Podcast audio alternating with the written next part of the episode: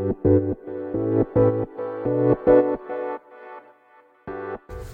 はようございます。なつきです。と2日間ね旅に出てたんですけどあの今回はねプライベートな旅にね大阪まで行っておりました。であのホテルでねエアコンつけたまま寝てまああの帰ってきたのも、えーと、夜中だったので、まあ、寒かったのでねエアコンつけっぱなしで寝たらなんと喉がめちゃくちゃ痛いっす。でちょっとまあなんか朝も声枯れてるなと思いながらね。そう。で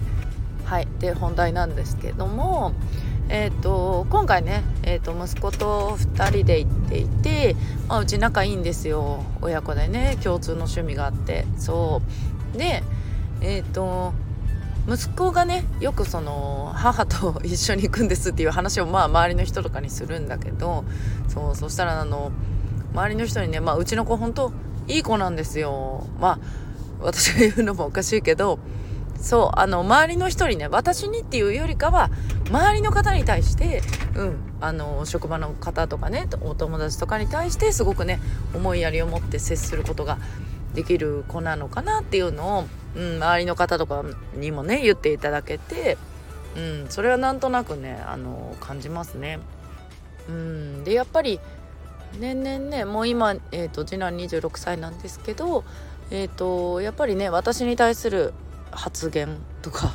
うん、そうなんかいろいろ話すこともなんかすごいね思いやってくれたりとかなんかそういうところがね、うん、あこんなね息子自慢をしたくてこの話をしたわけじゃないんです。であのその周りのねあのまあ例えば先輩とか子育て中のね先輩とかあのお客様とかからねそうあのどういう風に育てたんだろうねお母さんはみたいな感じで言われるよく聞かれるとかって まあそそれ本当にね結構就職してからすっごい言われるんですよ。でなんか私もその息子がねお客様に対してやる気遣いとかえどこで覚えたみたいな感じのすごいなんかびっくりするぐらいね気遣いできる子になってたりとかね。うん。なんかやっぱ周りの方に恵まれたのかなってやっぱりそれは一番まあもちろん思ってるんですけどあのその時になんか息子もちょこちょこ言うんですけどあのあんまりこのうるさく言われないあの反対されないやりたいって言ったことを反対しないしもうなんか好きなことやりなみたいな どちらかというとね。うん。でやっぱりなんかそうね小さい時はやっぱりあの生活ね苦しい時もあったしそのやっぱりねえーと、両親が育ってる家庭よりかはやっぱり寂しい思いをさせてる分ねあのできることはしてあげたいっていう、まあ、私の思いがあったのとまあでもねやっぱりあの結構ね厳しく育っててたんですよ小学校の時とか。うん、でなんかそれをある時にねなんか、うん、子供たちもやっぱり自分で考えて行動してるんだなっていうのをなんかその子供たちを見ててそうなんかそれを教えてもらったようでねなんかその時めちゃくちゃ反省した時があって、まあ、そこからもう本当に言わなくなりましたそのやっぱりね何かするってすごい心配だったりとかもちろんあるんですけどうんあのもう信頼するって決めたんですよねある時。うんなんかやっぱ子供が自分でねやりたいってこうねそれをなんかね言ってくれて自分がこうしたいとかまあ習い事したいとか一つにしてもね。うんでもなんかその信頼して任す。うん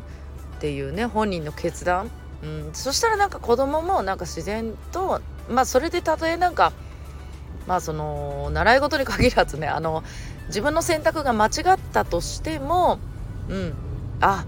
これでなんか自分はこれで学んだなとかうんなんかそういうことも言ってくれるようになっていったんですよね成長するにつれて。そうなんだけどやっぱりその子育てに悩む悩むっていうかまあそれを言ってくる親御さんたちの話を聞くとやっぱりあの子供にうるさく言っている 人が多い。でまあなんかね親ってやっぱり子供をね自分の所有物のように考えちゃう人が多いなと思っててまあ私ももちろんそうだったんですよ最初ねあの後で考えればですよ後で考えればあなんか子供のためとかね子供が心配だからとかっていう思って言ってたけど、うん、結局なんか自分がなんかあのうん、その子供に失敗してほしくないとかなんかその勉強しないで遊びに行くのはダメだとかもなんかね子供の意思じゃないことをこう押し付けてるというかさ。でほらちゃんともう言ったのになんでやらないのとかってやっぱりなるじゃない？うん。宿題してないじゃないとかさ。うん。でもなんかそれってやっぱりそういうふうにね最初は子供のためと思ってるんだけどやっぱり自分の所有物としてやっぱりそういうふうに思って言っちゃってる、うん、とかってなりがちなんですよでそこに気づくかどうかじゃないのかなっていうのを、うん、思うんですよね。でまあこんな話をね息子としながらこの2日間過ごしてで、まあ、帰ってきてまたいつものように仕事してとかってやってたらまたねなんかこういうようなね同じような話をねセラピストの先生がそうライブでお話しされてたんですよ。そう私が好きなね元セラピストさん、うん、でそう同じような感じの例え話はねあの全然違うんだけどもそうあの相手のことをね思いやってるようで実は自分の利益しか考えていないっていうねお話をされててでそれでなんかそのそうこの息子と話してたこの話とかね そう思い出していややっぱりこれって本当に親子だけじゃなくてうん、なんか私受講生さんとか見ててもそうだし、えーと、周りの起業家さんたち見ててもそうだしそうえーと、相手をね思いやるっていうのがまあサービスをねお届けするんだったらやっぱり相手の気持ちをできるだけやっぱり想像できた方がいいですよね。まあ、営業とかねサービス業とかうんまあそういう方がまあいいですよね。できればね。そう。でもまあ100%相手の気持ち分かるなんてまあ絶対無理じゃないですか。だけどそこはまあ想像、うん、していくってことになるんだけどもそれをね自分と同じ基準で考えちゃう。うん自分はこうだから、まあ、相手もこうだよねみたいな感じで。簡単に考えちゃう人ってやっぱり相手のことをね相手の気持ちを理解できないというかまあ100%理解できないんだけど想像すらできていないんじゃないのかなっていうのをうん、思いましたね。そうだからまあ子育てもそうなんだけど結局子育ても人間関係じゃないですか。うん、相手が子供とかさまあそれが旦那さんであれねパートナーであれ仕事相手であれそう誰に対してもやっぱりその相手のにもねちゃんと考えがあって相手にもね意思があるんだっていうことをね理解してそうその気持ちを想像する、うん、理解できるように努力する、うん、っていうのが大事なんじゃないかな。相手のことを思ってるのにみたいな感じで言う人はやっぱり相手のことを思っているようでやっぱり自分にあの矢印がね自分に向いてるんだなっていうのをね